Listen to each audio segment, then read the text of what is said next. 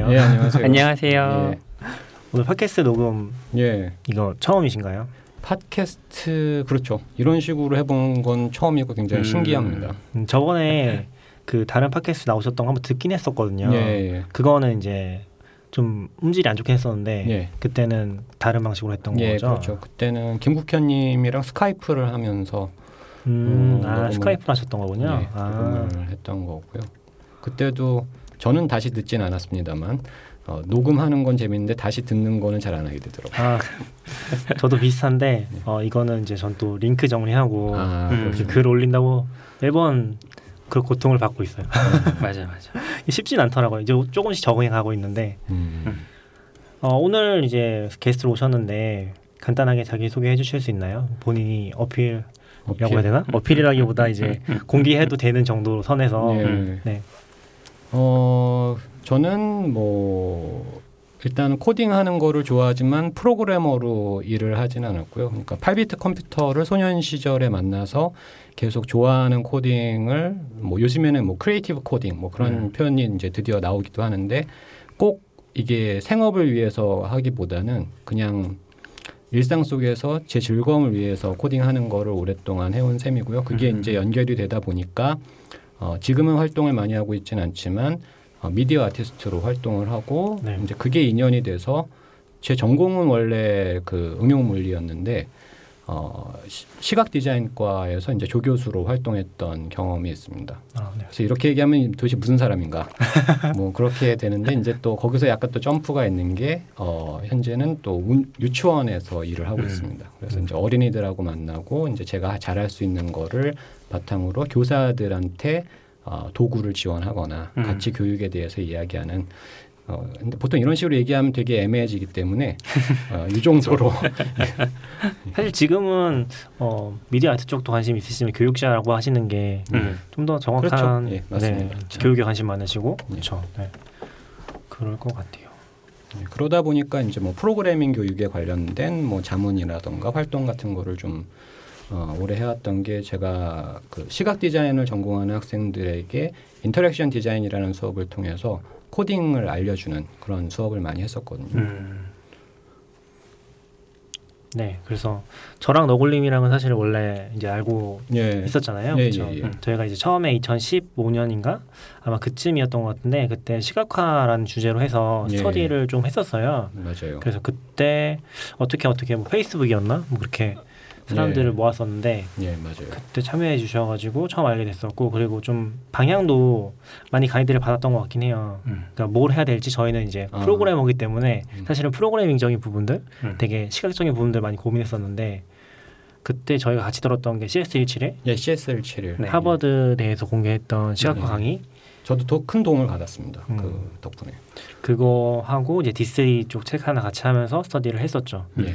아직도 기억이 나기는 해요. 같이 보지 않았으면 절대로 혼자서는 완주하지 못했어요. 아, 맞아요. 그쵸. 그 강의 영상을 모여서 봤던 게 좀 색다른 스터디 경험이었어요. 음. 보통 스터디를 하면 이제 음. 미리 보고 와서 뭐 거기에 대해서 발제를 한다거나 하는데 그냥 부담 없이 가서 일단 어. 보고 음. 그때는 아마 그 강의 영상을 다 봤던지는 잘 모르겠고 음. 한 15분 보고서 그렇죠. 한 10분 정도 얘기하고 음. 15분 보고 10분 정도 얘기하고 음. 그런 부분들이 좀 좋았던 것 같아요. 많은 주제들이 이제 맞아요. 나와서 사실 음. 이후에도 이제 어 그런 방식을 해보겠었는데 그렇게 잘 되진 않았었고 사실 좀 이게 얘기할 그런 뭐라고 해야 되지 주제가 많은 사람이 있어야지 잘 되는 것 같긴 해요. 음. 저는 좀 승준님한테 그런 걸 느끼긴 했었는데 음. 예. 사실 시각화 스터디는 그 이후에도 좀 다양한 분들이 오셨어가지고 어. 비슷하게 진행되긴 했었거든요. 예, 예. 근데 프로그래머 분들만 모여서는 그게 잘 안 되긴 하더라고요. 음. 토론까지 잘 못 가는 느낌. 음. 그래서 그때 경험이 좋았던 것 같긴 해요. 예. 저도. 저도 그 뒤풀이로 카페에서 모여서 얘기 나눴던 게 참 재밌었다라는 음. 생각이 들거든요. 거기 파스쿠치였나? 막 이런 업체명을 막 얘기하면 안 되죠. 아, 상관없습니다. 예. 저희 방송이 아니기 때문에.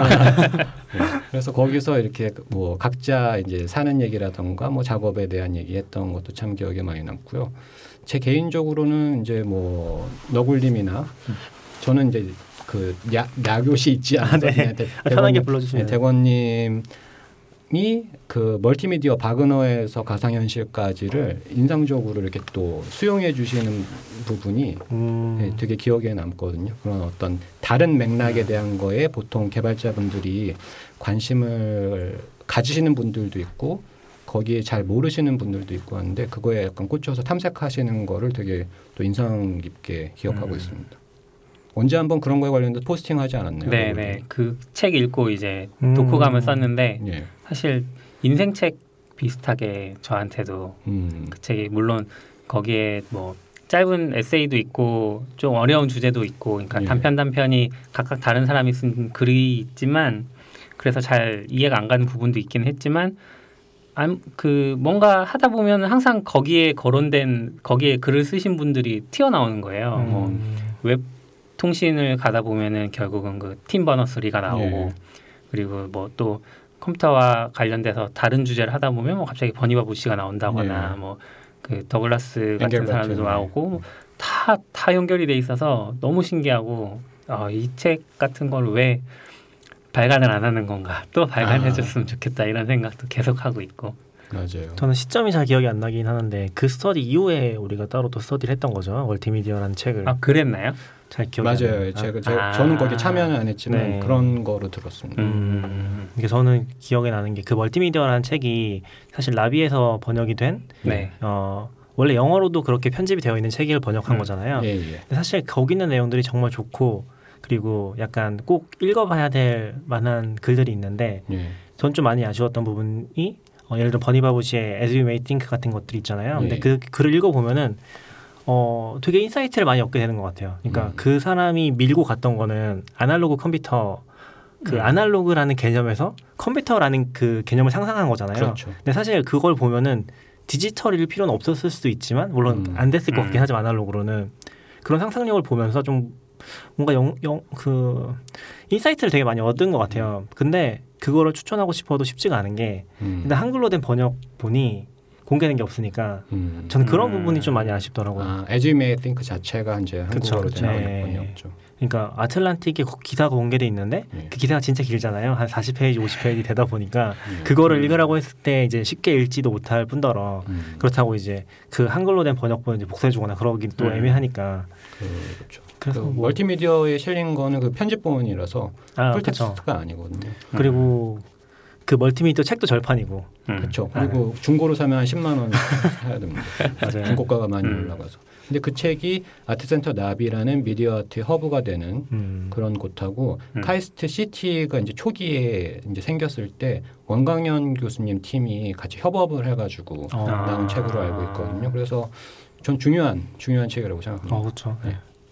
굉장히 재밌게 읽었던 기억이 나네요. 저는 그 책 이후에 이제 뭐 클릭을 발명한 괴짜들이라는 음. 국내 저서나 아니면 이제 해커스 음, 그런 책들 읽으면서 연결점이 너무 많이 뭐 보이고 음. 아 그래서 멀티미디어 안 읽었으면 내가 못 보고 지나갔을 만한 내용들이 멀티미디어 책을 읽음으로써 좀 많이 눈에도 보이고 어, 연결도 되는구나 되게 좋았어요. 그래서 맞아요. 근데 이제 저도 이제 컴퓨터 공학을 전공한 건 아니기 때문에 국내 커리큘럼을 잘 알지는 못하지만 그 뭐 제가 재직했던 학교에서는 이제 디자인 전공이니까 디자인사를 배우거든요. 음. 예술 쪽에서 예술사를 음. 배워요.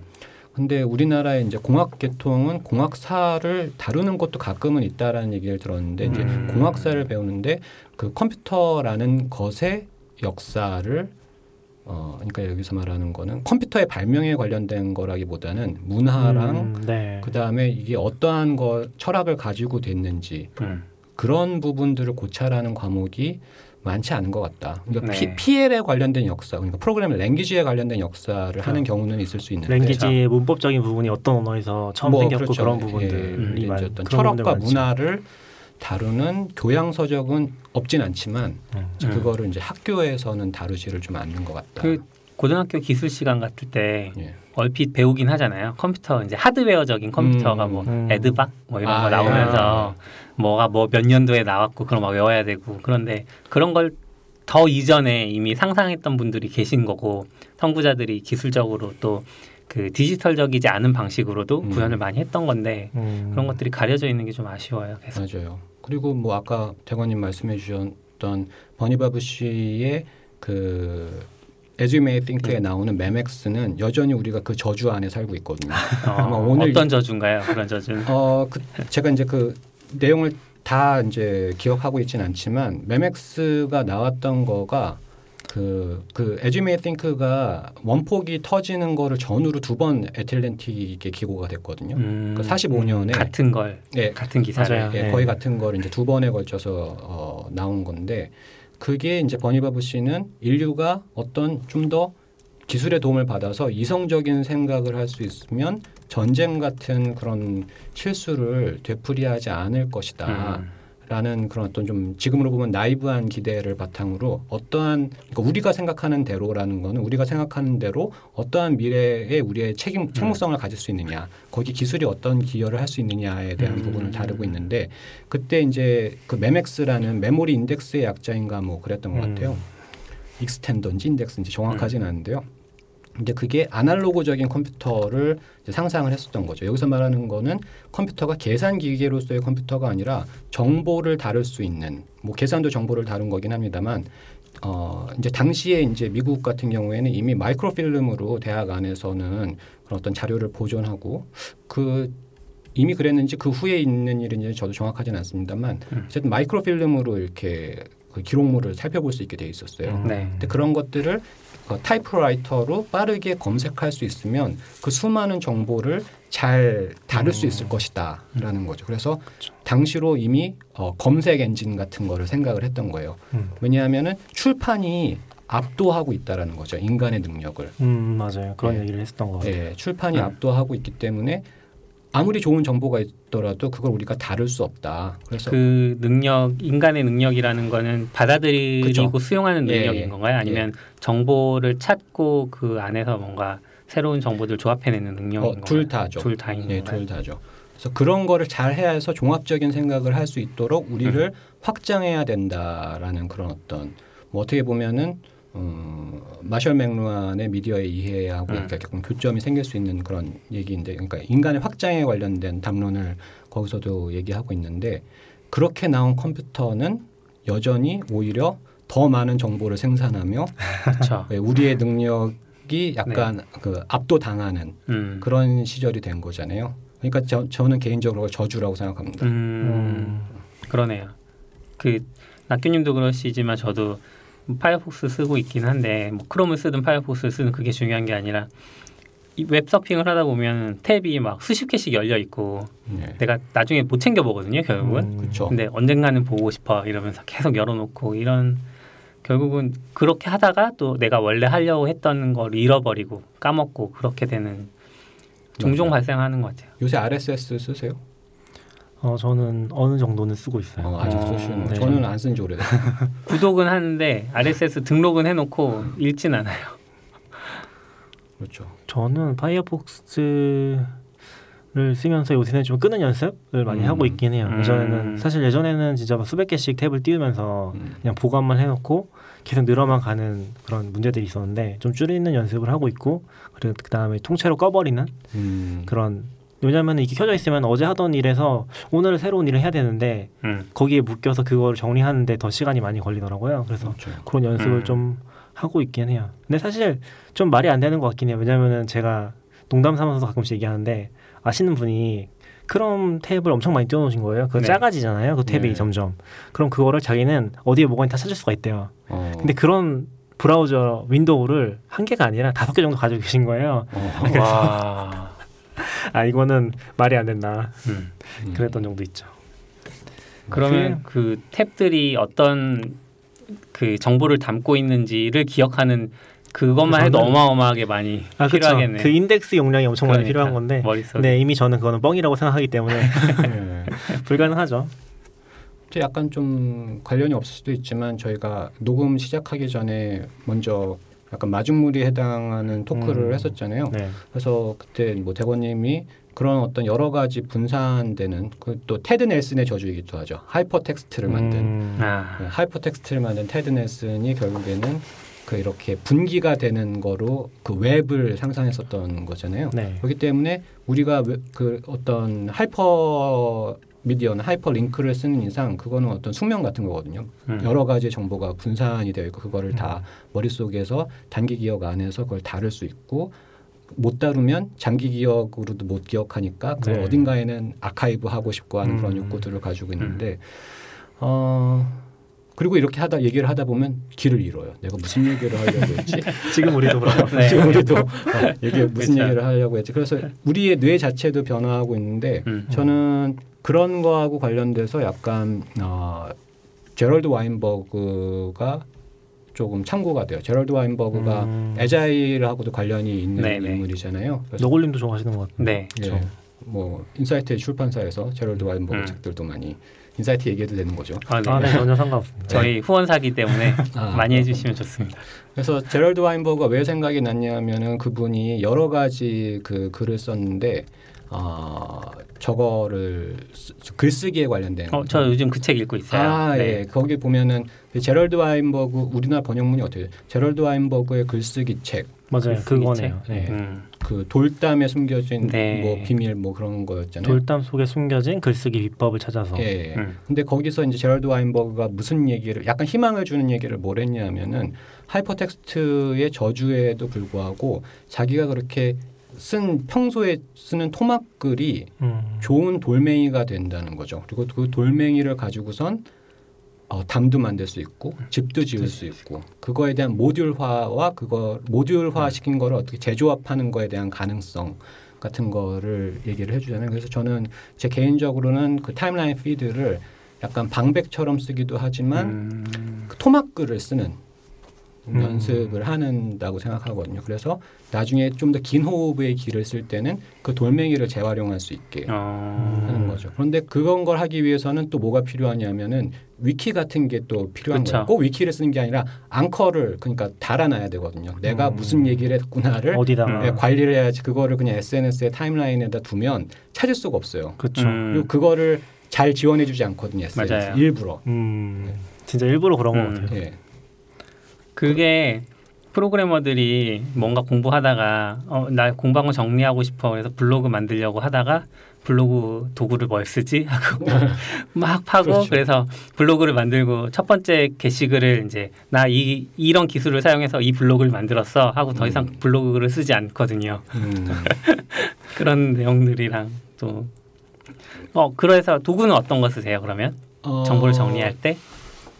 저는 요새 뭐 슬랙이라던가 노션 같은 거를 사실 따라가고 있지는 못하고요. 음. 그러니까 이것도 얘가 제가 약간 유연성이 적어져서 그럴 수도 있는데 그냥 일차적으로 뭔가 이렇게 뱉어내는 연습, 뱉어내는 것은 요새는 좀 가뜩이나 주의하고 있습니다. 왜냐하면 자꾸 그 정치적인 올바름이 음. 모든 포스팅에서 중요하기 때문에 음. 제 에고를 너무 드러내는 글을 쓴다라는 그 자각이 있어서 예전에 비해서는 훨씬 더 돌, 조심조심하고 있지만 이제 페이스북 같은 SNS에서 트위터는 그걸 위해서 개발된 게 긴 글을 쓰는 목적은 아니잖아요. 네. 요새는 이렇게 트- 트레드를 많이 하긴 하지만 네. 음. 하지만 어, 페이스북에서 뭔가를 뱉어내고 이제 그거를 다시 정리하는 거는 구글 문서에서 음. 하는 거죠. 저는 뭐 블로그를 하거나 그러진 않습니다. 인덱싱을 하는 건 하시나요? 그러니까 페이스북에 쓰신다고 아- 하셨을 때 예, 예. 내 글을 찾을 수 없다고 하셨잖아요. 예. 그런 부분을 보완하기 위한 어떤 장치는 이제 쓰시는지. Trello랑 구글 음. 문서를 씁니다. 그러니까 어. 예, 그거를 이제 다시 찾아야 되니까. 그래서 그리고 페이스북 포스팅 안에 어, 이전 글, 다음 글 식으로 제 자신의 thread를 찾기 위해서 음. 그 hyperlink를 걸어. 아, 네. 음. 그래야지 연결 리스트 예, 같은 거군요. 그 linked list 네.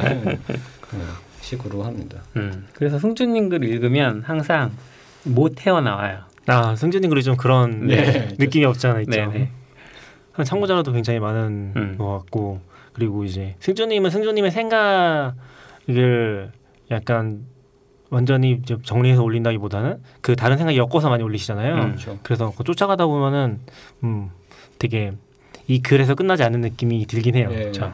근데 그런 식으로 글쓰기를 선구자들이 사실은 음. 기존의 글쓰기를 벗어나기 위해서 하고 싶었어요. 네. 그래서 그 뭐, 멀티미디어 책에도 언급이 되고 멀티미디어 책보다는 그 멀티미디어를 편집한 어, 두 명의 학자가 쓴 다른 책인 하이퍼텍스트라는 책이 있거든요. 음. 음. 지금 현재 벌써 옛날 책이지만 3.0까지 이제 edition이 나온 책이 있는데 음. 그 책에도 보면은 어, 그 문학 쪽에서 롤랑 바르트가 음. 실험했었던 내용들이 나와요. 그러니까 lexia라는 개념. 어, 그것도 약간 신, 어, 뭐라고 해야 되지?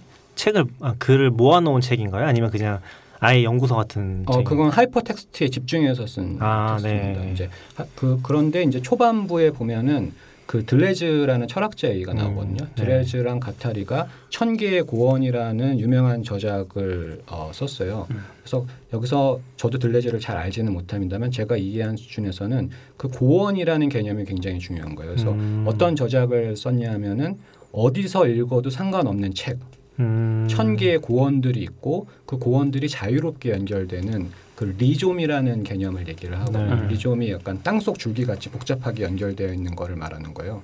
근데 들뢰즈나 이런 사람들이 얘기했던 것이 사실 하이퍼텍스트랑 잘 맞는다라고 그 하이퍼텍스트의 저자가 이제 초반에 그 서문 근처에다 그런 글을 쓴 게 있어요. 음. 근데 그 롤랑 바르트가 쓴 지금 벌써 많은 참고가 나오고 있지만 롤랑 바르트가 쓴 어, 그 lexia라는 개, 개념이 네. 글쓰기를 선형적으로 하는 게 아니라 비선형적으로 할수 있는 거에 대한 실험 그리고 롤랑 바르트뿐만이 음. 아니라 많은 그 저자들이 그런 가능성들을 실험했던 시절이 이제 있는 거죠 포스트 모던의 음. 맥락 안에서 그래서 그런 거하고 하이퍼 텍스트는 상당히 닮아 있거든요. 음. 그러니까 우- 우리가 선형적으로 지식을 받아들이는 게 아니라 약간 어 그러니까 되게 중요한 부분이 음, 위계가 위계가 음. 없다 또는 tangled hierarchy라는 개념이 있는데 tangled가 이제 얽혀 있는 위계 구조라는 음. 거죠. 근데 tangled hierarchy는 어 더글라스 호프스테터의 개념입니다. 그러니까 음. tangled hierarchy라고 얘기하기 전에는 strange loop라는 얘기를 했어요. 이게 이상한 고리.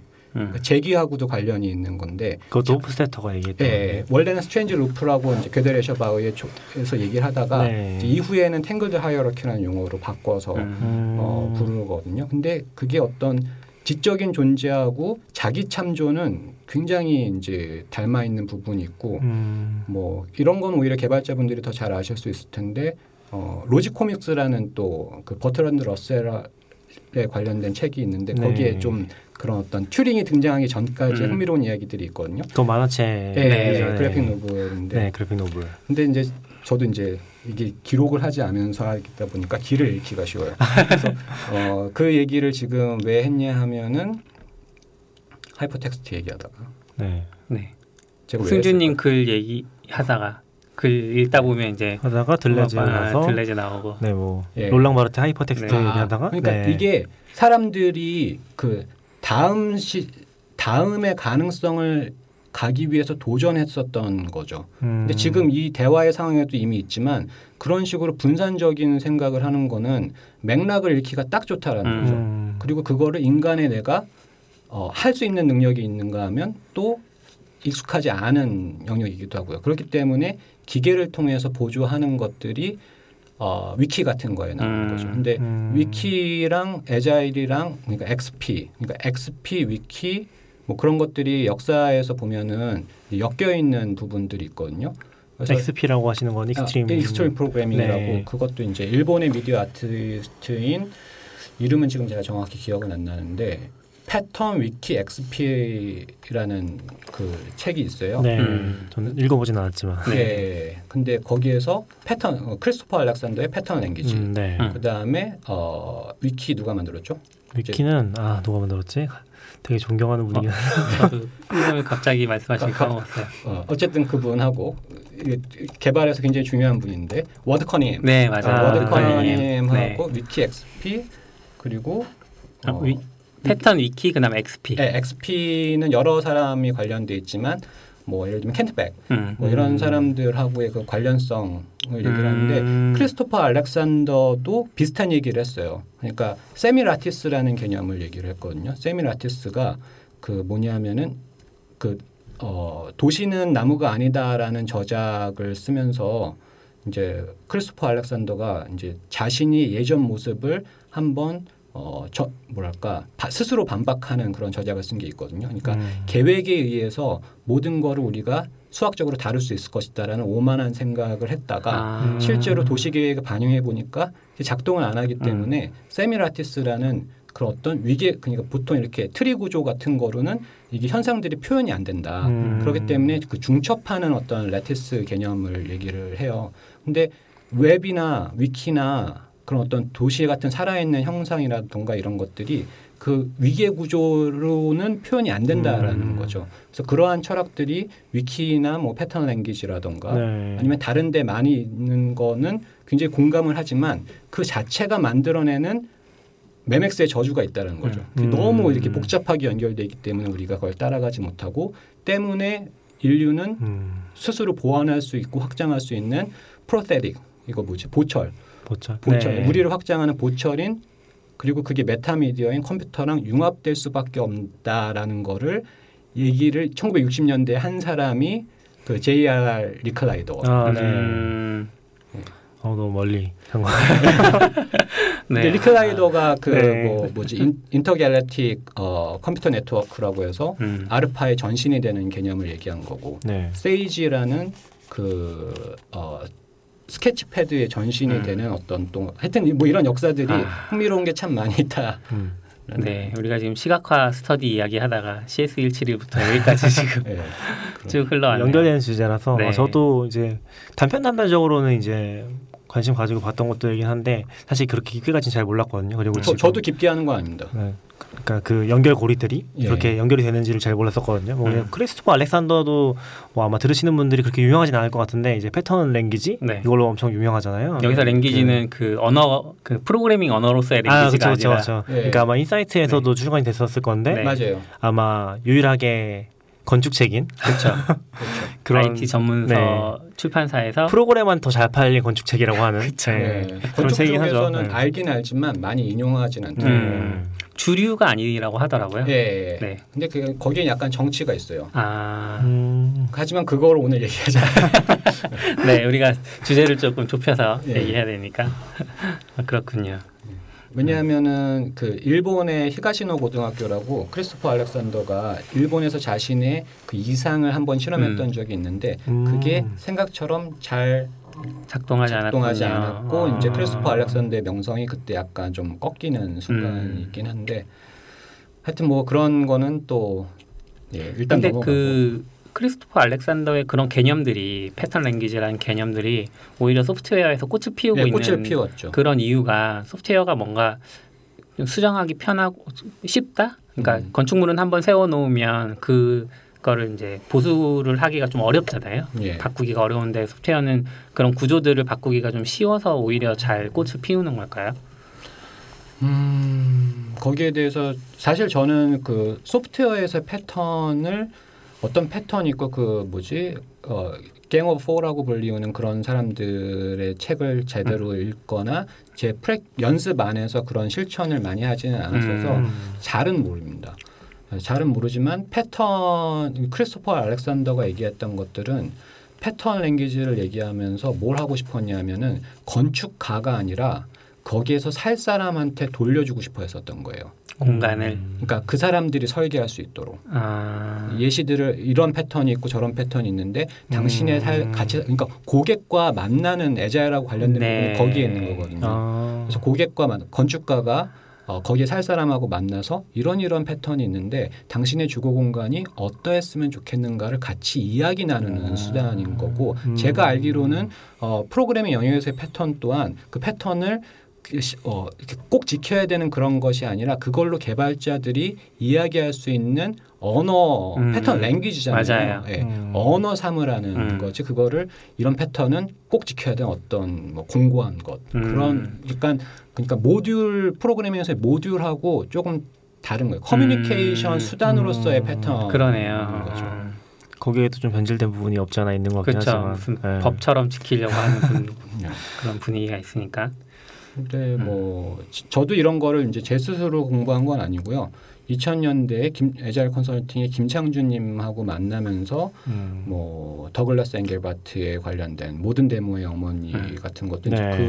그런 이야기를 하다가 알게 된 거고 음. 그다음에 에자일에 관련된 거든가 뭐 제럴드 와인버그에 관련된 것들을 이렇게 같이 커뮤니티에서 활동을 하다가 이제 알게 되고 이제 또 제 나름으로 이렇게 공부를 했었던 그러니까 커뮤니티가 굉장히 중요한 것 같아요. 음, 저희가 만났던 것도 커뮤니티에서 네. 만났듯이. 그렇죠. 네. 그리고 개발자가 커뮤니티 문화가 되게 잘 되는 곳이잖아요. 우리나라에서는. 지금은 그런 것 같긴 해요. 계속 커지고 있죠. 네, 여기저기서. 네. 근데 이제 이런 식의 이걸 잡담이라고 표현할 수 있을까? 프로그래밍 세계에서는 잡담하는 커뮤니티보다는 그러니까 음, 프로그래밍 언어나 어떤 기술 자체를 그 나누는 스터디는 굉장히 많지만 그걸 조금만 벗어나서 이런 주제를 다루는 음. 혹은 프로- 컴퓨터 역사를 다루는 주제 이런 것들은 그렇게 많이 보이지 않아요. 저는 이게 요새 좀 느꼈던 것 중에 하나가 전문성이랑도 많이 연결돼 있다는 생각이 들거든요. 음. 그러니까 예를 들어서 어 저나 승우님도 사실 교육 같은 것들, 그러니까 음. 프로 저희가 가진 전문 지식에 대한 교육 같은 것들을 해보면은 저는 이제 좀 그런 생각을 많이 했었어요. 이제 승조님이라든지 교육에 관심이 가지신 분들, 뭐 승범님도 그렇고 네. 그분들이 얘기를 좀 들었었으니까 학생들이랑 가지는 교류라든지 음. 그런 상호 작용이라든지 거기서 발생하는 가치들을 상승해 거- 나가는 거잖아요. 그게 사실은 약간 어, 아까 했던 얘기랑도 연결되는 것 같은데 가치가 미리 정해져 있는 게 아니라 서로 찾아가는 가치들 그런 것들을 계속 발생시키는 거잖아요. 단순하게 프로그래밍 이런 거니까 이 문법을 알면 돼 이게 아니라 그쵸? 그렇죠. 네. 근데 이제 제가 느꼈던 이제 프로그래밍 교육 같은 걸 생각해 보면은 그런 부분들이 어, 의도적으로 거의 좀 거세되는 느낌? 맞아요. 이긴 한 것 같아요. 왜냐하면 우리가 해야 되는 거는 일단 이분들한테 어, 어떤 도구라든지 기술을 사용하기 위한 최소한의 그 요 지식 단계를 음. 넘어갈 수 있게 해주는 거라서 실제로 요거는 사실 거의 똑같긴 하거든요. 그 음. 안에서 음. 어떤 다양성을 추구한다거나 그래서 뭐가, 뭐가 근본적으로 다르지라는 생각했을 때 약간 그런 느낌이 좀 들긴 했었어요. 어 맞아요. 이것도 굉장히 흥미로운 부분인데 사실 어, 교육하고 사이버네틱스하고 관련이 많이 있습니다. 음. 사이버네틱스는 뭔가요? 사이버네틱스는 어, 이것도 다 이게 약간 60년대 유산이라고 볼 수 있는데 뭐 더 빠르게는 40년대 음. 사이버네틱스가 뭐 우리가 뭐 사이버라는 뭐 접두어를 쓰는 경우들은 참 많잖아요. 뭐 사이버 스페이스? 스페이스 음. 뭐 그런 식으로 사이보그 네, 사이버 전사. 그거 아닌가? 예. 그런 얘기 막 해도 되는 건가요? 네, 어쨌든 그런 식으로 이제 해서 뭔가 기계적인 거로 이제 많이 생각하는데 음. 저는 꼭 그렇지만 않다라는 거가 사이버네틱스를 노, 어, 이야기했던 대표적인 사람이 어, 노버트 위너. 네. 네. 그분만 그 얘기를 한 건 아니고 역시 아쉽게도 절판이 됐지만 우리나라에 번역된 게 인간을 위한 인간적 활용. 아 절판됐네. 음. 예. 음. 예, 그 책이 이제 원래 사이버네틱스 책보다 쉽게 풀어서 쓰지만 여전히 매우 어려운 네. 어, 음. 책이긴 한데 그 사이버네틱스의 어원을 찾아보면은 이게 적어도 정확하게 발음이 어떻게 되는지 모르, 모르겠어요. 요새 구글에서 만든 쿠버네티스, 쿠버네티스. 쿠버네티스 뭐 어떤 사람은 큐베르네티스라고 얘기도 하고 네. 어, 그 그리스어인지 라틴어인지 거기서 왔다고 하거든요. 근데 그게 뭐냐면 키잡이, 음. 음. 그러니까 방향을 제어하는 거. 네. 그래서 어, 아마 영어 위키백과에는 govern 그 그 뭐 우리가 govern 뭐 그런 거버넌스 뭐 이런 거 할 때 하는 음. 그 govern하고 그 다음에 to steer 이렇게 방향을 조절하다. 네. 그래서 음. 항해를 할때 어, 우리가 나아가려고 했을 때는 키를 잡아야 된다는 거죠. 근데 암초 같은 것들이 어디 있는지 보려면은 자세히 보고서는 그 피드백을 받아서 방향을 계속 조절해야 되는 거지 목적지를 했다고 거기서 직선으로 갈 수는 없다라는 거죠. 네. 바다 속에는 여러 가지 그런 것들이 있습니다. 네. 그래서 피드백에 의해서 방향을 조절하는 것의 의미가 사이버네틱스입니다. 음. 그래서 우리가 뭔가 사이보그라던가 사이버 스페이스를 네. 떠올릴 때 상하고는 조금 다르죠. 네. 그 사이 사이버는 그럼 뭐인 거예요? 사이버가 그건 저도 잘 모르겠어요. 음. 사이버만 띄워놓고 그게 뭔지는 모르겠는데 음, 네. 이제 사이버네틱스의 어원은 결국에는 뭐 쿠, 쿠버네티스 뭐 이런 거에서 왔다는 거죠. 음. 방향을 제어하는 거. 그래서 피드백 루프에 의해 루프 안에 있는 거죠. 근데 이거는 우리가 컴퓨터하고 마주하는 그 스- 상황 자체, REPL의 상황. 아, 네. 그 REPL Read, Evaluate, PL 루프잖아요, 거기도. 나 P 뭐지? 그 생각이 잘안 예. 어쨌든 프린트, 그- 예, 프린트 루프, 프린트죠. 네, 프린트 루프. 읽고 평가하고 네, 보여주고 프린트하고, 해서 네. 우리가 화면을 통해서 상호작용하는 음, 피드백 그쵸. 루프를 네. 만드는 네. 거잖아요. 컴퓨터 안에 state를 바꾸고 내 머릿속의 state를 같이 바꾸는 음. 음. 그런 작업인데 그것하고 굉장히 관련이 많은 거죠. 음. 그런데 뭐 컴파일 언어에서 똑같죠. 음, 만들고 실행하고 음. 그 결과에서 에러 메시지를 통해서 우리가 그거를 음. 수정을 해야 되잖아요. 네. 컴퓨터의 내용도 수정하지만 우리의 생각도 수정하죠. 피드백을 네. 받아 수정하고 그 다음에 조직의 차원에서는 이게 협업을 하는 거에서도 마찬가지죠. 어떤 기획이 있을 때 그 기획이 그대로 가지 않잖아요. 당연히 그렇죠. 현대적인 방식에서는 특히나 그랬을 때 피드백에 의해서 뭐 또는 유저를 참여시켜서 그렇게 방향을 제, 제어하는 거. 그래서 어, 제럴드 와인버그가 같이 협업했었던 그 버지니아 사티어라는 사람도 그 2차 사이버네틱스에 관련된 사람이거든요. 아. 버지니아 사티어는 음. 가족 심리 치료의 전문가인데 네. 제럴드 와인버그랑 같이 일을 하면서 와인버그가 그 심리학 프로그래밍의 심리학 같은 저작이 나오게 되는데 음. 기여를 한 음, 이게 음. 인간이 하는 일이라는 거죠. 네. 그래서 거기서도 이제 피드백이 그래서 에자일에서 되게 중요한 어, 부분. 그러면 그런 피드백이 교육 파트에서도 아까 얘기하셨던 걸로 돌아가 보면 예. 교육 파트에서도 적용되는 부분들이 있다는 건가요? 그렇죠. 그래서 음. 원래 그 교육에서 사이버네틱스를 이야기하는 것은 프로그램 미리 짜여져 있는 교육 과정을 하는 그런 어떤 교육의 측면이 있는가 하면 불확실성을 인정하는 교육의 음. 방식이 있습니다. 그러니까 우리가 어떤 가치를 추구하고 하고자 했을 때 그 가치를 추구하는 것에 합의, 합의가 있는 거고 그걸 어떻게 해 가는 것들은 불확실한 상태에서 이런저런 논의를 하다가 거기에서 줄거리를 하나 찾고 음. 그 줄거리를 찾아서 좀 그러니까 어, 스크럼하고 약간 비슷해요.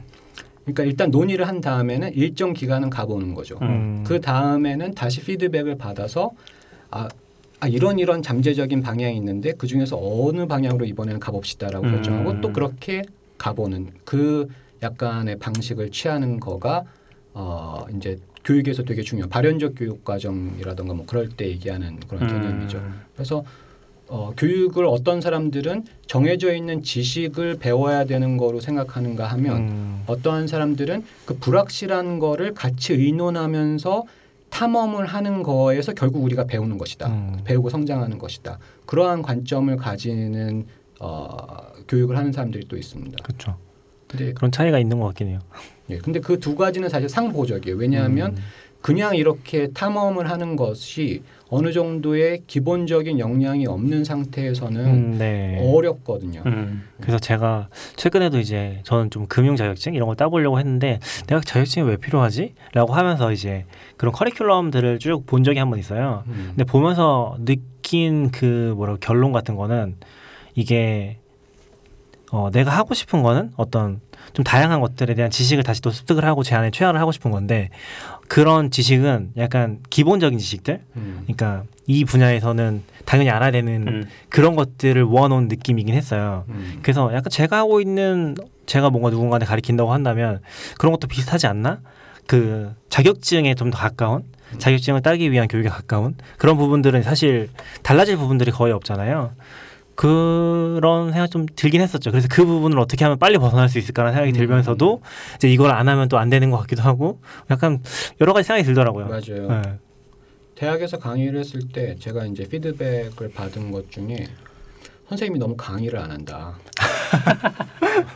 그래서 나한테는 누군가가 차근차근 알려주는 것이 나는 음. 맞는 성향인데 음. 너무 열어놓고 스스로 하게 했을 때 나는 오히려 동기가 떨어지는 것 같다라는 음. 피드백을 받은 적이 있어요. 근데 또 한편으로는 그렇게 열어줘서 내 스스로 탐험하고 하는 게 너무 즐겁고 음. 재미나서 거기서 많이 배웠다라는 피드백도 있거든요. 음. 그러니까 이것은 다양성을 추구하는 거에서는 어느 것 하나 어 그냥 정해버리면 안 된다는 거죠. 음. 사람들이 다양하기 때문에 누군가에게는 이러한 조건. 그래서 그게 이제 뭐 미첼 레스닉의 스크래치를 만든 네. 그 MIT 미디어 랩의 평생 유치원에서 네. 그 many styles, many paths 이런 얘기를 하거든요. 아. 배우는 데는 다양한 어, 경로와 다양한 스타일이 있을 수 있으니 음. 그 모든 것을 어, 인크, 그 포용하자. 음. 라는 그 개념은 사실 또 시모 페퍼트와 셰리 터클의 인식론적 다원주의라는 음. 그 이론의 근거를 두고 있습니다.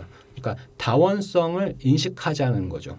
근데 오히려 요즘 이제 우리나라에서 그 영유아 혹은 초등 코딩 교육이 예. 엄청 열풍을 불고 불고 있는데 그런 교육이 실제로 이루어지는 걸 보면 방과 후 학교에서 주로 많이 하더라고요. 많이. 근데 한 3개월에서 6개월 정도 스크래치 교육 자격증을 따신 분들이 음, 그냥 그 일종의 정해져 있는 교과를 그냥 아이들에게 던지는 그 아이들은 받아서 뭔가 새로운 걸 하기보다는 그냥 정해져 있는 숙제를 하고 음. 이런 식으로 좀 변질되어 있는 느낌. 그러니까 요즘에 코딩 교육이라는 어떤 이게 디지털 리터러시랑 연결이 되기도 할 것 같은데 음. 그런 것들이 굉장히 아쉬운 형태로 그 맞아요. 퍼져버렸다. 음. 너무 빨리 확산돼 버렸다. 이런 느낌들을 좀 받게 돼요. 저희 이미 저는 그거를 어, 어떻게 할 수 있는 상황은 안 음. 할수 있다. 근데 그거를 미, 어, 미첼 레스닝도 비슷한 얘기를 해요. 자기가 단기적으로는 교육에 대해서 비관적이지만 음. 장기적으로는 어, optimist 뭐라고 그 약간 낙관주의. 낙관을 가지고 있다라는 네. 얘기를 어, 아더 가까이 대고 있어야 되는. 하는군요. 어 그래서 그 단기적으로는 그런 부분들이 저도 좀 아쉽긴 합니다. 근데 당장 현장의 역량이라는 음. 것이 요새 그 교사대, 교대랑 사범대 를 합쳐서 교사대를 부르는데 사범대 쪽은 아직 아니지만 교대 학생들이 약간 시위 비슷한 거를 하는 게 있어요. 음. 왜 우리는 동시대 교육을 정작 받지 못하느냐 대학의 커리큘럼에서 음. 어... 그건 어떤 그 동시대 교육이라는 걸 어떤 걸 그러니까 얘기하는 거예요? 어 뭐 코딩을 배우자라는 얘기가 아니라 네. 방금처럼 얘기했던 지식을 어, 습득하는 방식. 네. 음. 그러니까 강의 형태로 일어나는 수업을 이제 하는 음. 거죠. 정작 대학에서는 자기 어, 그런 식으로 수련하는데 음. 현장에 나가서는 지금의 상황에 맞는 스스로 교육을, 질문을 네. 하고 음. 탐험하는 아. 교육을 하는데 정작 우리는 그렇게 하는 거를 배우지 못한다. 음. 그 나 스스로 그렇게 배우고 있지 않다. 예, 그런 그렇죠. 방식으로 예. 배우지 않는데. 그러므로 대학의 커리큘럼, 교육 대학의 커리큘럼을 바꿔라. 음. 라는 거가 이제 지금 20대 그 예비 교사들의 목소리거든요. 네. 그래서 그것이 어느 단계에 이르르지 않고서는 그 원래 선구자들이 생각했던 뭐 스크래치나 뭐 기타 등등에 있는 함의되어 있는 그런 어떤 생각들이 당장 꼽히기는 사실 어려울 것이다. 왜냐하면 선생님들 또한 그런 여유가 없어요. 음. 그렇기 때문에 당장 그런 걸 했으면 좋겠다라고 바라기가 좀 어려. 뭐 선생님들마다 그렇죠. 다를 수 있, 음, 음. 있겠습니다만 그 시스템적으로 아직 거기까지가 되어 있지 않은 상태에서 어, 지금 각국 우리나라를 포함 각국의 딜레마는 음. 시대가 너무 바뀌었다. 주입식으로는 작동하지 않는다. 그러니까 그 뭐 요새 화두가 그거예요. 그 딜레마. 음. 어쩔 수 없. 그러니까 예를 들면 최근 그러니까 내년이 2020년에 일본이 센터 시험을 폐지하거든요. 센터 시험이 수능 같은 거예요. 음. 그리고 어, 객관식 시험을 이제 대입해 보는 나라들이 얼마 안 되는데 어. 대표적인 게 우리나라랑 일본입니다. 음. 근데 일본이 이제 객관식을 버리려고 하고 있어요. 네. 근데 한국도 결론 어떻게 나는지 모르겠는데 한참 그 얘기가 지금 아, 지금 계속 진행. 중인 네. 얘기지만 이건 좀 정치적인 이슈가 아, 있으니까 네. 어, 어, 하지만 되게 중요한 부분입니다. 음. 그래서 결국에는 그 지식을 그러니까 쉽게 찾아볼 수 있는 지식을 암기해 가지고 보거나 음. 정답을 고르는 방식의 그런 어떤 교육은 우리가 벗어나야 된다라는 음. 공감대는 이미 형성이 되어 있어요.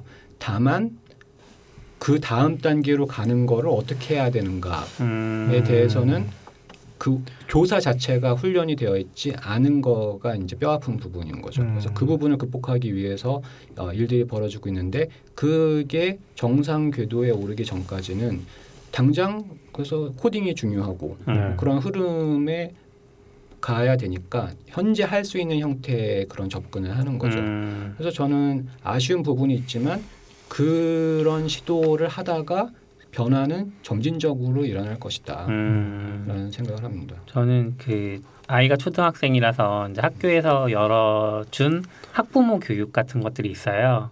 그래서 거기에 참여해 본 적이 있는데 최수일 선생님이라는 분이 오셔서 한번 수학 교육에 대해서 이야기를 해주셨거든요. 왜냐하면 어, 초등학교 3학년이 되면 지금 저희 아이가 3학년인데 지금 소수점을 배워요. 음. 0.1 그러니까 2.9가 0.1이 몇 개 있냐 이런 음. 문제들이 있더라고요.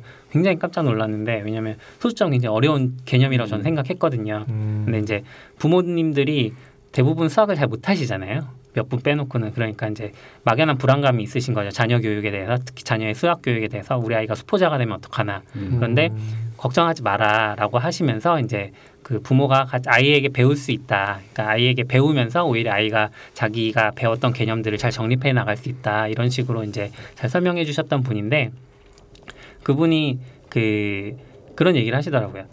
지금 코딩 교육이 주목을 받고 있는데 사실 자기는 코딩 자체가 중요한지는 잘 모르겠다. 음. 오히려 논리적인 사고를 가르치고 싶다면 그 계산에서 벗어나서 계산을 도와주는 도구로서 계산기가 있는데 음. 계산기를 교육 과정에 접목을 하면 그런 부분들을 커버할 수 있을 것 같은데 정작 계산기를 도입하자고 하면 한국에서 이제 그 주류로. 잡고 있는 그 교수님 집단 혹은 이제 수학 교육을 잡고 있는 어떤 집단인데 그 집단에서 결코 결사 반대를 한다는 거예요. 음. 그런 계산기를. 그래서 이제 그런 것들이 못 들어가서 오히려 코딩 교육이라는 별도의 카테고리가 생겨버린 그런 느낌이 있다. 이런 얘기들도 하시더라고요.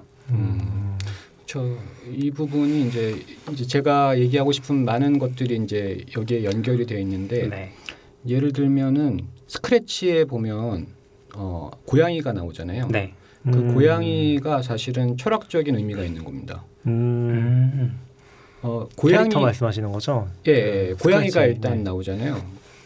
근데 이제 이게 공식적인 건 아니지만 사실 스크래치 이전에 Squeak이라는 게 있어요. Squeak Small 음. talk라고 이제 Smalltalk 기반의 뭔가가 있는데 네. 거기는 아이콘이 어 저겁니다. G. 스퀵이 음. 찍찍거리다잖아요. 아. 근데 그 아이콘이 쥐인 이유는 여러 가지 설이 있지만 더글라스 앵겔바트의 마우스를 기념하기 위해서 음. 쥐를 했고 음. 스크래치는 쥐를 잡는 고양이 같은 느낌일지 아닐지는 모르겠지만 네. 그런 약간 설이 아. 있어요.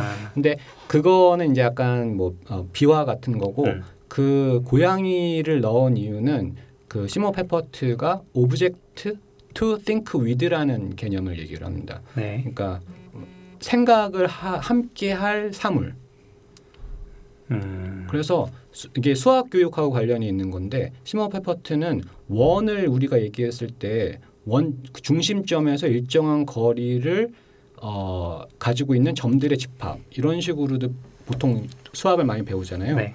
근데 그렇게가 아니라 고양이나 원래는 사실 이게 Logo의 turtle 거북이에서 온 거거든요. 음. 그 거북이나 음. 고양이가 조금 앞으로 가고 약간 왼쪽으로 돌고 음. 그거를 계속 반복하면 원이 된다라는 거죠. 음. 그러니까 몸을 빗대어서 그게 body syntonic이라는 또 개념하고 연결이 되는데 몸에 빗대어서 그 개념을 이해할 수 있다라는 거죠. 음. 그러니까 뭔가 추상적으로 앞에 점이 있고 이 점을 앞으로 한 칸 옮기고 옆으로 0.1칸 옮겨서 이것들을 반복하면 원이 된다 이런 개념이 아니라 뭔가 실제 구체적인 사물을 맞아요. 놔두고 예. 생각을 하자는 거죠. 예, 그래서 이제 그 시모 페퍼트의 그 내 어린 시절의 기어라는 그런 어떤 굉장히 감동적인 에세이하고도 관련 있는 건데 그 얘기는 하지 않고 음. 네. 어, 그거는 그- 마인드 스톰에 나오는. 예, 마인드 네. 스톰에 나오는 건데 이제 중요한 거는 시모 페퍼트가 생각한 거는 어떤 사람들에게는 그 추상화 레벨이 높은 거가 편안하지 않다라는 거죠. 음. 사실 이건 교육 쪽에서의 그 제롬 브루너라는 사람의 얘기하고도 이제 맞닿아 있는 건데 어떤 사람들 그러니까 우리가 어린이들이 노는 걸 보면은 손을 가지고 놀다가 그냥 장난감 가지고 놀거나 뭐 만들기를 하거나 뭐 그런 걸 하다가 어떤 순간에는 표상을 하기 시작합니다. 음. 그림으로 표, 어, 그 음. 기호를 쓰기 전에 그림으로써 어떤 이야기를 얘기를 네. 하고 어떤 순간에는 그 그거에서 발전된 기호 글자 같은 걸 쓰기 시작하거든요. 근데 그게 명확한 단계가 있는 것이 아니라 중첩되어 있다라는 게 뭐 제롬 브루너의 얘기고 이거를 조금 더 어, 1980년대 쉽게 풀어낸 거가 그 앨런 케이의 Doing with Images Makes Symbol이라는 음. 유명한 그 여- 영상이 있어요. 음. 인터넷에서 어, 아카이브되어 있는 영상이거든요. 근데 그게 중첩이 돼 있다라는 거예요. 그러니까 어떤 사람은 여전히 그냥 이미지로 생각하는 게 잘 배우는 방법이라는 음. 거죠. 음. 근데 너무 수학적인 기호를 쓰기 시작하면은 싫어질 수 있다. 시- 싫어지는 사람들이 꽤 많이 있다. 네. 음. 그래서 앨런 케이가 1980년대에 그 아니, 앨런 케이가 한 일은 아니고 어떤 수학자가 많은 다른 동료 수학자들한테 물어봤어요. 당신은 수학 공식을 가지고 생각을 하느냐. 음. 음. 근데 상당히 많은 사람들이 아니다. 음. 음. 이미지를 떠올리면서 한다. 그거를 소통하기 위해서 우리가 논문에 기호를 쓰는 거지. 음. 그 기호를 가지고 생각한 거는 아니다. 음. 라는 거예요. 그러므로 완전히 프로페셔널 영역에 있는 사람들 또한 어, 다양한 방식으로 생각을 음. 한다는 거죠. 그런데 어느 순간 교육이 그 수학 교육이 음. 그 기호를 알아야만 하는 거로 어, 변질이 되어 있고 그거는 많은 사람을 포용하기 어렵다가 음. 이제 페퍼트의 의견이고 그게 음. 어, 스크래치의 고양이로서 구현이 되어 있는 겁니다. 음. 갑자기 고양이로 점프를 해서 거기 간극이 약간 커 보여요. 그러니까 그 고양 그러니까 그 사실 그 어, Logo를 개발했을 때 시모 페퍼트는 Mathland라는 개념을 생각을 했습니다. 그러니까 프랑스에서 살면은 음. 프랑스어를 쉽게 배울 수 있는 것처럼 음. 수학의 나라에 살면 음. Mathland 수학 나라. 예, 수학 음. 나라에 살면 자연스럽게 수학을 그러니까 경험하고 체험할 수 있는 수학을 네. 생각했던 거예요. 그리고 그걸 하기 위해서는 교육에 어떤 혁명이 필요하다. 음. 그래서 지식을 주입하는 게 아니라 시모 페퍼트가 samba school이라는 그 개념을 또 얘기를 하거든요. samba school이 브라질의 삼바 축제를 할 때 보면은 어, 춤을 알려주는 게 아니라 같이 이렇게 막 추- 축제 연, 축제를 준비해서 연습을 하는데 어, 어떤 좀 잘하는 사람들이 저기서 좀 잘 못하고 있는 사람들이 보면은 소집단으로 모여 있으면 음. 거기 가서 조금 알려준다는 거예요. 음. 그러다가 음. 좀 되면은 굳이 계속 거기 있지 않고 흩어지는 그러니까 음. 느슨한 이합 집산이 자유로운 학습의 환경 같은 거 얘기를 했었거든요. 음. 그래서 그런 거를 하면서 우리가 같이 탐험을 하고 배워 나가는 것이 중요하게 학교의 시스템을 개혁해야 된다라는 거 그리고 그걸 하기 위한 적절한 도구 음. 그러니까 어, 공식의 필사를 통해서 수학을 배우는 것이 아니라 다양한 그 다양한 감각을 통해서 우리가 경험할 수 있는 것 그리고 그게 수학이라는 과목을 통해서 하는 것이 아니라 다양한 과목에 컴퓨터가 접착제 음. 역할을 하는 거 음. 사실 모든 과목에서 컴퓨터는 다양한 의미로 네. 활용이 될 수 있잖아요. 그래서 그러한 걸 하기 위해서는 학교라는 시스템 자체가 바뀌어야 된다라는 게 마인드스톰과 그 이후에 연결되는 저작을 통해서 얘기를 한 거거든요. 음. 근데 우리는 뭐 아까 말씀하셨듯이 그 일부를 지금 시작하는 단계에 있는 거죠. 음.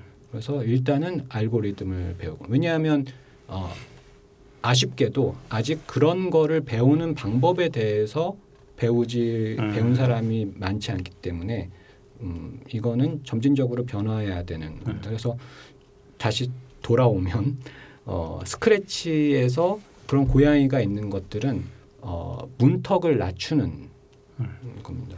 어린이들이 쉽게 그 여기 숨어 있는 의미를 교사나 어린이들이 다 알지는 못하더라도 일단 바로 가지고 놀 수 있게 음. low floor 그 음. 낮은 문턱이라는 걸 하기 위한 전략인 거고 스크래치는 디자인 바 된 것이 더 할 수 있지만 일부러 줄이는 거예요.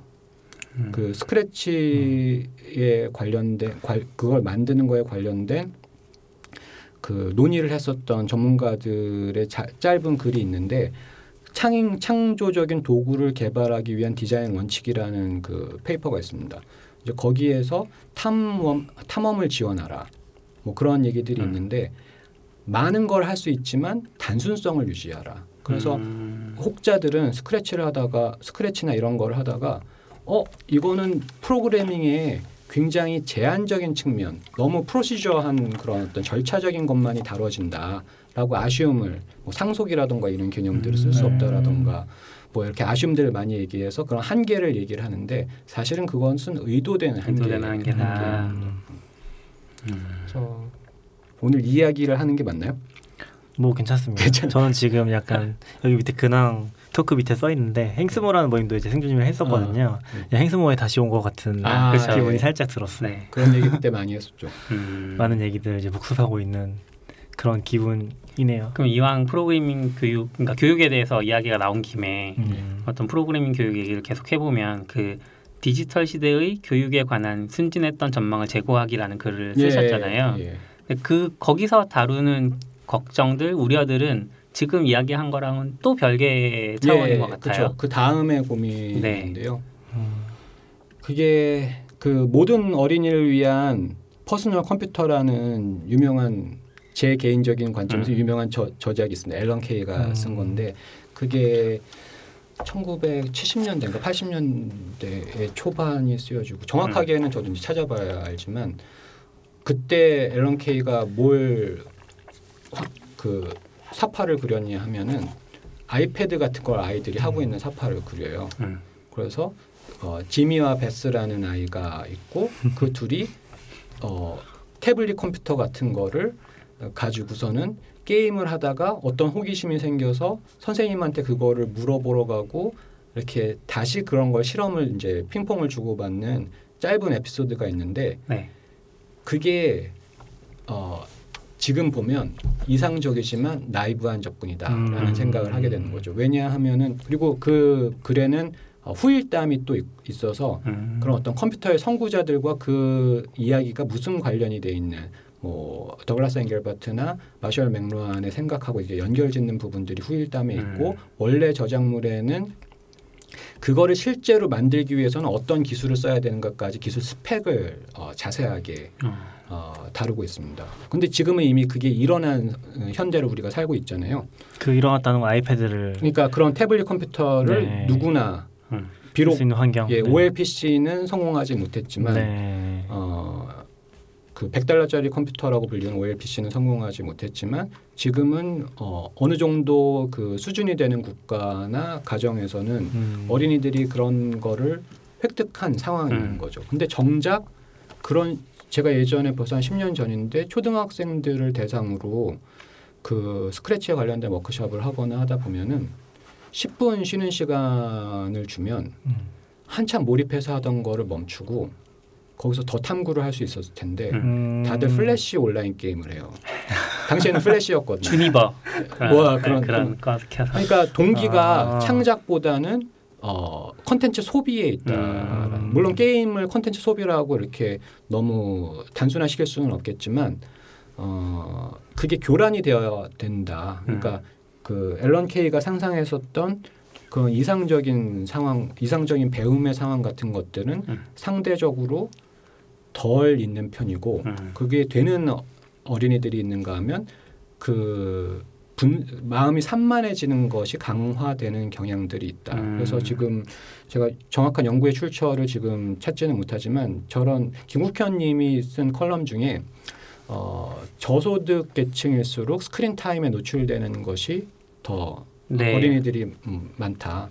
그러니까, screen time이라고 그러니까 하시면 화면을 보는 네. 거, 뭐 TV가 됐던 뭐 smart device가 됐던 네. 저소득일수록 그 거기에 노출이 되는 왜냐하면 이- 아, 양육의 그런 어떤 도우미 그쵸. 역할을 하다 보니까 음. 거기에 노출이 되고 그러면은 어 지금 유튜브 같은 경우는 유튜브가 이제 굉장히 그 어렸을 때부터 지금 많이 보고 있는 거잖아요. 음. 근데 늘 부모 입장에서 유튜브는 늘 거기서 자동으로 연결되는 게 또는 옆에 뜨는 것들이 걱정이거든요. 음. 내가 보여주고 싶은 컨텐츠에 집중하는 것이 아니라 음. 자연스럽게 연결이 되거든요. 음. 네. 하이퍼텍스트의 저주 같은 거죠. 이것 또한. 보여주고 싶지 않은 콘텐츠를 볼 수 있으니까. 계속 이제 네. 추천해서 추천해 넘어가다 보면 이상한 콘텐츠가 나오고 있고 그런 네. 네. 상황을 들어야 되는 네네. 거죠. 네, 네. 그리고 device 자체도 홈 버튼이 문제예요. 음. 그러니까 게임을 하더라도 제가 이제 뭐 조카들을 만나서 하더라도 예를 들면은 Monument Valley 같은 것들이 이제 흥미로운 게임이다라고 해서 음. 같이 이렇게 플레이를 해보, 해봐요. 근데 제가 어렸을 때 이게 약간 꼰대의 마인드일 수 있지만 제가 어렸을 때는 어, 8비트 컴퓨터가 시작되다 보니까 한글화가 되어 있잖아요. 음. 뭐 일본어나 아니면 네, 영어. 영어. 그래서 그리고 저는 사실 테이프 레코더가 그 PC에 있었던 세대부터 게임을 했기 때문에 음. 한번 게임을 load하려면은 30분에서 1시간을 아. 기다려야 돼요. 메가 게임은 뭐 길게는 2시간. 네. 그래서 컴퓨 게임을 한다는 거는 굉장한 기다림이 필요한 음. 그런 음. 거였거든요. 그리고 언어가 어, 다른 나라 말이니까 그거를 추측하거나 배워가면서 이미 게임을 하는 음. 시작하는 시점이 도전이에요. 그렇죠. 그런데 게임 안에서 나오는 힌트들 그런 것들을 이해를 못하니까 온갖 거를 살펴보면서 계속 도전에 음. 도전을 음. 해야 되는 상황인데 지금은 많은 게임 거의 모든 게임들이 한글화 되어 있고 음. 그 다음에 하나의 게임에서 다음 게임으로 전환하는 게 너무 쉬워요. 음. 그러니까 힘들면 탈출할 수 있어요. 음. 쉽게. 근데 옛날 같으면은 다시 한 시간을 써야 되니까 음. 어떻게든 내가 거기서 최대한 즐기려고. 네. 그 프로그램을 종료하는 순간 다시 로드를 하려면 음. 그 정도 그렇죠. 시간이 걸린다는 거죠. 그렇죠. 저는 뭐 그 세대까지는 아니긴 한데 예. 공감하는 포인트 중에 하나는 저도 이제 어릴 때 보면은 언어가 안 되는데도 게임을 했던 경험들이 좀 있긴 하거든요. 음. 일본어라든지 영어라든지.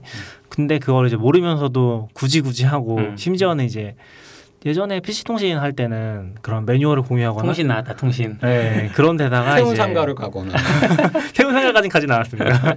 음. 근데 그런 것들을 혼자 이제 분석을 해서 또 올리고 그럼 사람들이 네. 좋아해주고 그런 음. 경험들이 어렴풋이 기억나긴 하거든요. 오늘 저주 얘기가 많이 나오는데 저는 약간 풍요의 저주랑도 연관이 있지 않을까 싶은데 그렇죠. 과잉에 의한 네. 결핍이라는 표현이 이게 옛날에는 팩 하나 사는 게 굉장히, 음. 굉장히 귀한 일이니까 팩을 사서 그거를 일단 다 깨지 않으면 내가 다음에 즐길 컨텐츠는 없는 거잖아요. 그렇죠. 그리고 다른 팩을 사기도 힘들고 그 팩 다 깨면은 이제 그거 중고로 거래하면서 다른 팩 사기도 하고 이런 식으로 했었던 것 같은데 요즘은 뭐 무료 게임도 많고 하니까 그냥 이렇게 하다가 조금 재미없거나 너무 어려우면 쉽게 다른 걸로 전환할 수 있고 다른 즐기기가 많으니까라고 그렇죠. 생각해서 넘어가기가 너무 쉽다는 거. 예. 실제로 승준님이 얘기하셨던 아까 전에 얘기하셨던 포인트를 최근에서 기사에서 하나 본 적이 있는 것 같은데 이제 원래는 이제 그런 컴퓨터라든지 전자기기 접근하는 게 상류층, 그러니까 돈이 좀 있어야지 할 수 있었던 일인데 음. 지금은 오히려 이제 그 컴퓨터를 사용하지 않는 것 자체가 비싼 자원이 됐다 음. 그런 얘기를 맞아요. 하더라고요. 음. 예. 그거를 통제할 수 있는 상황에 있는 거가 오히려 고소득의 높은 교육을. 음. 하는 사람들이 오히려 그거를 통제하죠. 더 통제하고 이제 학교라든지 유치원이라든지 그런 시스템 안에서도 어, 그런 프로그램을 일부러 준비하는 음. 식으로 발전을 한다고 하더라고요. 그 그러니까 돈이 많이, 많이 기사화 식으로. 됐었는데 실리콘밸리에 있는 학교에서는 음. 뭐 이렇게 사- 핸드폰을 사용하지 못하게 한다. 그러니까 디지털 device가 없다 이런 얘기들이 기사화된 적이 있잖아요. 음. 실제로 그 학교가 발도르프 학교거든요. 네, 발도르프는 워낙 또 그런 거를 네, 또 저희 아이도 이제 발도르프 어린이집을 다니고 있어서 해보 보면 이제 device를 굉장히 이제 주의해라 이런 음. 얘기들도 하고 음. 그 저희가 처음에 그 발도르프 어린이집을 첫째가 들어갔을 때 선생님이 해주셨던 얘기가 매일 조금씩 본다 아이가. 뭐 저희는 길게 안 보여줘요. 30분씩 매일 보고 있어요. 일단 매일 하는 게 가장 중독성 있는 행위다. 그래서 음. 몰아서 보여주더라도 주말에 한 번씩만 보여줘라. 이런 식으로 이제 바꾸셨거든요. 음. 패턴을. 음. 그런 식의 얘기를 할 정도로 발도르프에서는 디지털 device를 굉장히 거부 할 정도의 느낌이 있죠. 네, 맞아요. 발도르프는 특히나 그런데 어, 유- 원래 이게 유럽에서 온 교육이잖아요. 그래서 7년 정도가 같이 가는 그런 시스템으로 네. 있고 이제 그런 어떤 동기가 없다면 그런 어떤 뭐 과학적이나 수학적이나 아니면 디지털적인 것들을 최대한 미루는 음. 경향을 가지고 있는데 그러다 보니까 이제 사람은 또 다양하기 때문에 약간 그런 걸 좋아하는 성향, 이공계통의 성향을 가진 음. 사람들은 또 아, 특히 청년 청소년들이 싫어하는 경우도 네. 있고 근데 또 아닌 사람들은 또 그게 너무 음, 좋고. 어, 만족스러운 경우가 있어서 뭐 case by case라고는 음. 봅니다만 근데 어쨌든 현재 추세는 그 말씀하신 풍요에 의해서 오히려 문제가 일어나는 음. 것들이 많이 나오는 거죠. 워낙에 그 리듬이 너무 일상 속에 강하게 들어와서 지금 8비트 컴퓨터나 그 이후에 어떤 약간 점진적인 속도를 경험했던 사람들과 음. 지금 급격한 그런 속도와 훨씬 많은 자원을 경험하는 사람들의 결이 다를 수밖에 음. 없다는 거고 제가 아까 꼰대라는 표현을 쓴 거는 그 다름을 우리 다, 당사자성을 가지고 있지 않으면 그게 이해가 되기 어려울 수 있거든요. 음. 그래서 지금 동시대를 살아가는 그 청소년들이 과연 제가 하는 그런 말에 공감을 하는지는 사실 알 수 없습니다. 왜냐하면 음. 어느 시대건 그랬거든요. 어느 시대건 우리의 그 주변에 있었던 것들은 되게 자연스러운 거기 때문에 네. 그걸 통해서 부작용도 있지만 긍정적인 거를 찾기 때문에 저는 어떻게 보면은 지금 청소년들이 향 생각하는 긍정적인 부분을 너무 과소평가할 수 음. 있겠다라는 가정은 하고는 있어요. 근데 제 다- 당사자성에서는 그게 좀 아쉽고 걱정이 된다라는 거죠. Standard output. FM.